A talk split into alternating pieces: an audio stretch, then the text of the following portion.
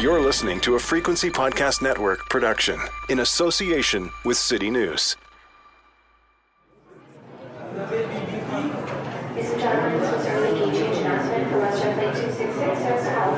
I've got some bad news for you about your summer getaway plans. But honestly, if you've even advanced to the point of checking flights, you don't need me to tell you. You know it's going to cost you.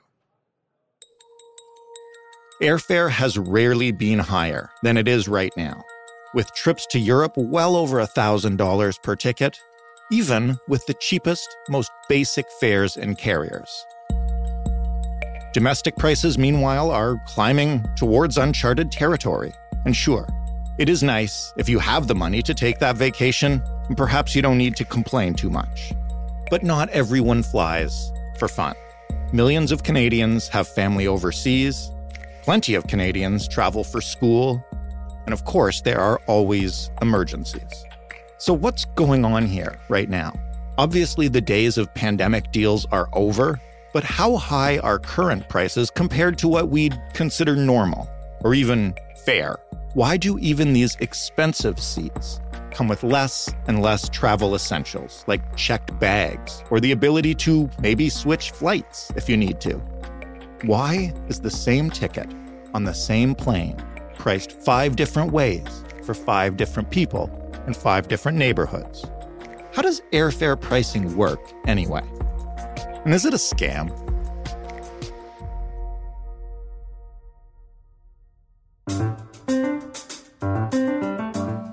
I'm Jordan Heath Rawlings. This is the big story.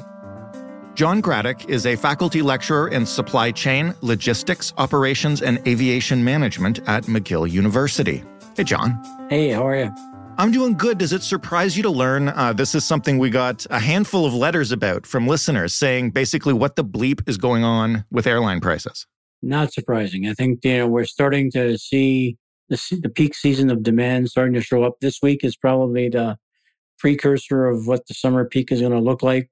Uh, and this is a traditional process that, you know, the summer peak is starting mid June and it goes through about early September.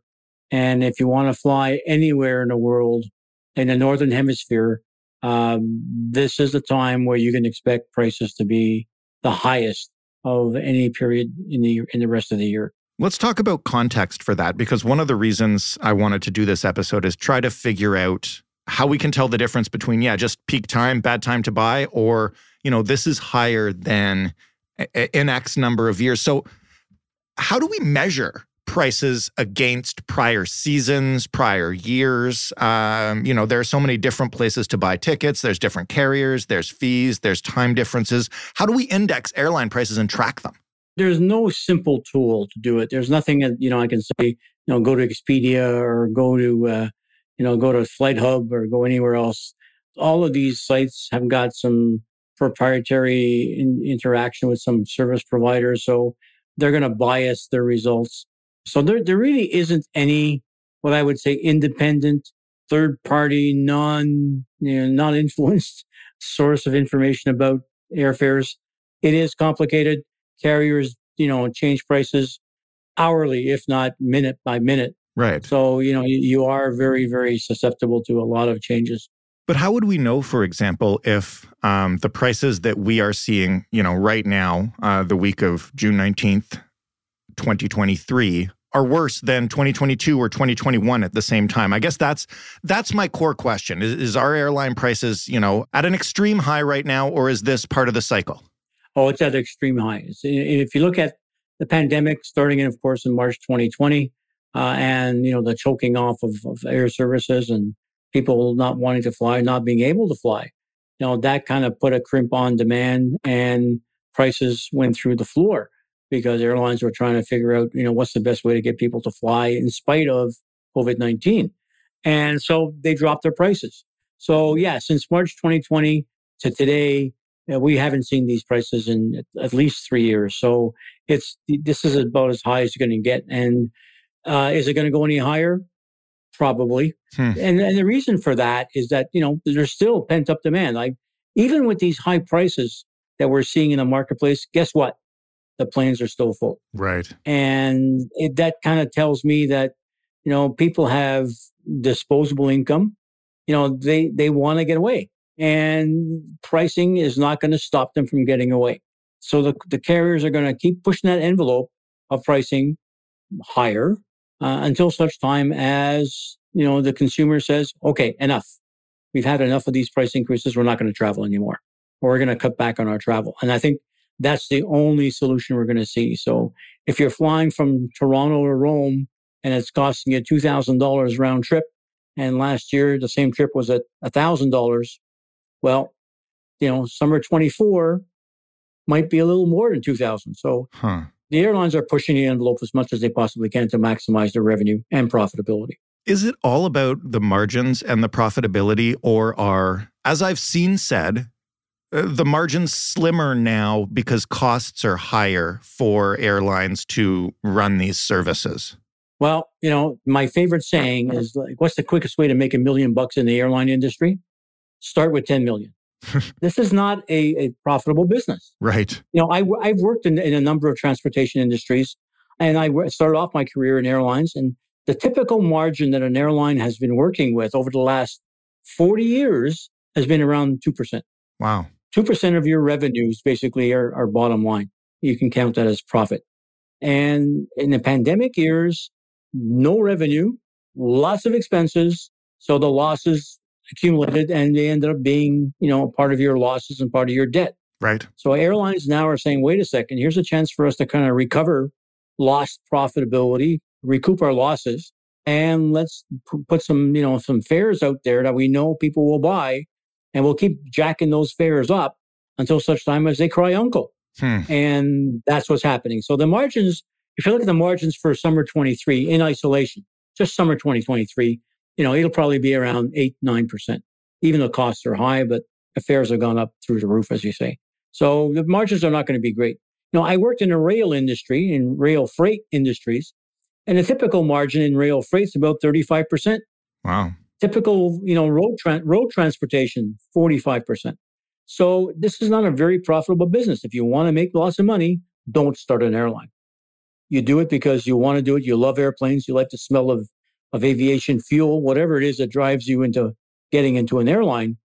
But, you know, money and profitability and high profits is not part of the equation. I'm going to ask this on behalf of the consumer everywhere. Why are prices higher uh, than ever before? And at the same time, every ticket comes with less. Uh, checked luggage is almost never free anymore. Uh, seat picking, even, is no longer allowed on some fares. You know, why are there ever fewer actual benefits to buying a seat? You know, being able to choose your seat, being able to check a bag, all that kind of stuff. Um, while prices are through the roof. This is my bit of consumer advocacy, but I got to ask you, it, it sounds like BS. yeah, it is a little BS because I think that what's happening right now is that you know we have a, we've had a new brand of carriers show up in the marketplace, and we call them ULCCs which are ultra low cost carriers. And in Canada, they branded themselves as Flair and Lynx and Canada Jetlines and, and until last week, Swoop. And their business model is based on European ULCCs like Ryanair and EasyJet. And in the US, you have Southwest, Spirit, Allegiant.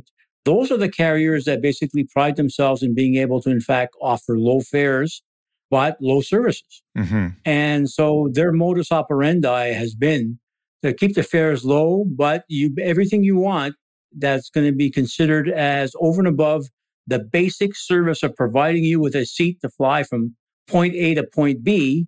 And that includes luggage, that includes getting a boarding pass, that includes making a change. All of those things, these carriers have basically said that's an additional service, an ancillary service that is over and above the provision of just that seat. So if you want any of those ancillary services, and not everybody wants them, you know, you'll pay for it. So you pay for a check bag and you pay double for two check bags. So you pay for carry on bags. You pay for a ticket that you want issued. You pay for a boarding pass. You pay for a meal.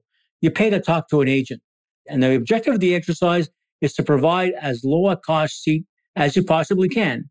So that when guys like Steve Jones of Flair say, my objective as a carrier is to get your bum off the sofa off the couch and get on an airplane. And I will try to price the ticket to that point.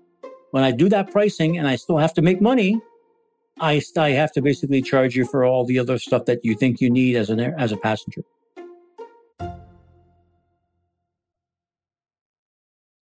When you say that now is the time, especially because of pent up demand, that the airlines are trying to maximize their profitability, how does that actually work in practice? Like, how do they determine um, how to fluctuate pricing, as you say, minute to minute, um, to make sure that they're getting as much as they possibly can for a ticket to London or Paris, uh, but not pricing it so high that nobody will buy it? Well, we've heard the term artificial intelligence, right? And guess what? They're using it. Oh, yeah. I was involved in the business of trying to understand seats and pricing and how much capacity to offer at each fare level that we have, you know, 35 years ago at Air Canada. And the science has evolved significantly since then, but it really is a question of the airlines know what you're going to buy. They know your shopping behavior. So they will adjust what they show you in the screens that you're looking at, whether handheld or desktop or whatever, they'll adjust the prices based on your typical buying habits. So you look at a flight between Toronto and London, England, and you look at that flight three or four times a day, and you look at the prices, and the prices will change every time you look at it. Why is that? Because the airlines know you are looking, and they will, in fact, adjust the price to a point where they will say, okay, let's see, next time he looks, he or she looks, let's change the price. Let's drop the price some more. Maybe they'll buy it at a next price. Hmm. So their understanding of your shopping behavior and then your buying behavior is the way in which they price it. So it's called dynamic pricing. Right. In the old days, it used to be a fare and everybody paid the same fare, right? Yeah. Not anymore. You have a 300, you have a 300 seat airplane with 300 passengers on the airplane. Every single one of them could have paid a different price. They know that, you know, you bought the ticket to London, England last summer and you paid X for that ticket. This year, you're going to pay X plus 20% to start with. And if you don't buy it, next time you come and look, X plus 15%. And they'll keep adjusting the price until such time as you buy. If seats are at an extreme high right now, um, let's talk about you know the next six months to a year. Yep. You mentioned that uh, it might go down in the fall or it could continue to climb. And I want to ask you specifically about how uh, consolidation might impact that. You know, WestJet bought Swoop. Um, now they're taking control of Sunwing and phasing that out. How does that impact prices that consumers will pay? I, it, it, all depends strategically what our friends at WestJet are trying to do. And, and, and, and I'm serious. I think that, you know, WestJet is doing these consolidations, first of all, to reduce its costs. So rather than running three HR departments or three purchasing departments or three finance departments across the three airlines, they're doing it with one. So they're, they're, they're consolidating, they're, they're, they're rationalizing, they're getting their costs down so that they compete more effectively against the ultra low cost carriers in Canada. My assumption is that they want to basically get their costs in line so they can compete more directly with Flair and Lynx. Hmm. If that's the case, and, and you know, Sunwing is going to take two years to do it, but if they decide that they want to become much more aggressive now, they may start to have a price war coming this fall. So Canadians are going to be in a situation where, yes, you're paying three ninety nine to go from Toronto to Vancouver one way this summer. But come the fall, if you thought it was cheap in February and March of this year, uh, you're going to get the same price come October November. Prices will come back down and come down significantly. So we'll be back to $99 fares between Toronto and Vancouver or Toronto, Calgary by October, November. That's heartening news. Before I let you go, I have to ask you for your own personal tips. Yeah. What's your go to method to find affordable airfare in this country? Well, the price leader in Canada is Flair. You know, and this is not a paid commercial for Flair.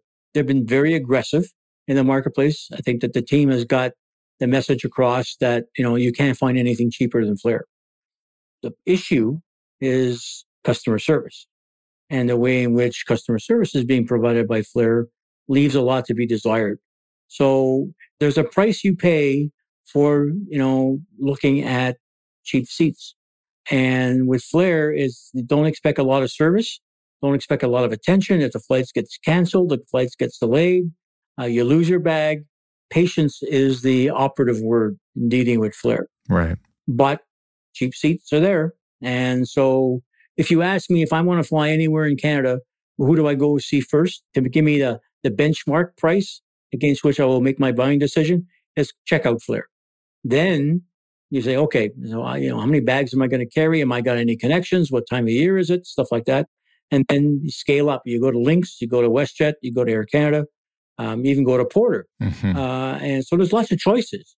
But if you want the bottom price, to me, it's it's it's Flair. But you take you take a chance. What about international travel, and how do you recommend people um, book to make sure they get the best deal? Is it book well in advance, book at the last minute, use uh, apps like Hopper, which I believe you mentioned earlier, to compare compare flights? Like how, how should people navigate this time, especially when it's at such a high? Well, again, it's a question of how much time do you have to to, to spend looking. Right. You know, there used to be the old adage that you know the further out you book, the cheaper the price. Not anymore. Uh, the airlines manage their capacity very proactively, minute by minute, as I, as I mentioned earlier. So you, you look at a price today for a flight going next weekend, you'll get X dollars. And you look at it tomorrow, it may be X minus 200 or it could be X plus 200. All depends on who, on who else is buying that flight. So, you know, it's a very dynamic world. I know mm-hmm. I'm using the term quite a bit, but it really is a lot of risk out there in terms of understanding when you should buy tickets. My my my core advice is buy the ticket as late as you possibly can, but not too late so that the airlines basically jack it up so that you can't afford it anymore. So, and that's a you know kind of a, benign piece of advice. But you know, if you haven't got the time, just talk to a travel agent. Let let them do the let them do all the work. It's going to cost you fifty or sixty bucks as a service fee to get them to do it but that's their job and they've got to watch and they've got to understand what's going on across the different modes of transportation and the different airlines. And if you haven't got the time to do that, let them, let the professionals do it. Yeah, they'll charge you for it. But, you know, at the end of the day, what they charge you is probably a lot less than what the fare difference is going to be if you have to do it yourself. If you do do it yourself, I'm just curious. Do those apps actually work? Do we know that you can find the lowest price on them or mm, are they biased as well? Yeah, I think, you know, guys like Hopper or FlightHub, you know, the big consolidators, Expedia, they do a pretty good job of comparing flights, you know, and, and they, they shop. But, you know, like I said, because prices, you know, can change on a, you know, drop of a hat, I'll look at a price and I'll say, okay, if I'm going from Toronto to Rome, maybe Air Canada's got the cheapest flight now. I look at it in an hour from now, maybe KLM is cheaper than Air Canada. An hour from now, maybe LOT Polish Airlines is cheaper. So it really depends on the time that you spent in front of a screen and keep looking. But the more you look, the more the airlines know you're looking. Right. Uh, from a passenger perspective, it's scary, it's disconcerting. But to me, that tells me leave it to the professional. John, thank you so much for this. As always, uh, fascinating dive into the industry. Oh, it's gonna be it's gonna be a lot of fun in the future. Let me tell you, we ain't seen nothing yet. John Gradek of McGill University. That was the big story. You can find more, including a previous conversation with John where he kind of predicted this thing at thebigstorypodcast.ca. You can always send us an episode suggestion. This episode was suggested by a couple of listeners and uh, and by me independently verifying just how crazy these prices are. You can reach out to us anytime on Twitter at The Big Story FPN. You can send us an email, hello at thebigstorypodcast.ca, and you can call us and tell us with your voice what you'd like us to cover. The phone number is 416 935 5935. Thanks for listening. I'm Jordan Heath Rawlings. We'll talk tomorrow.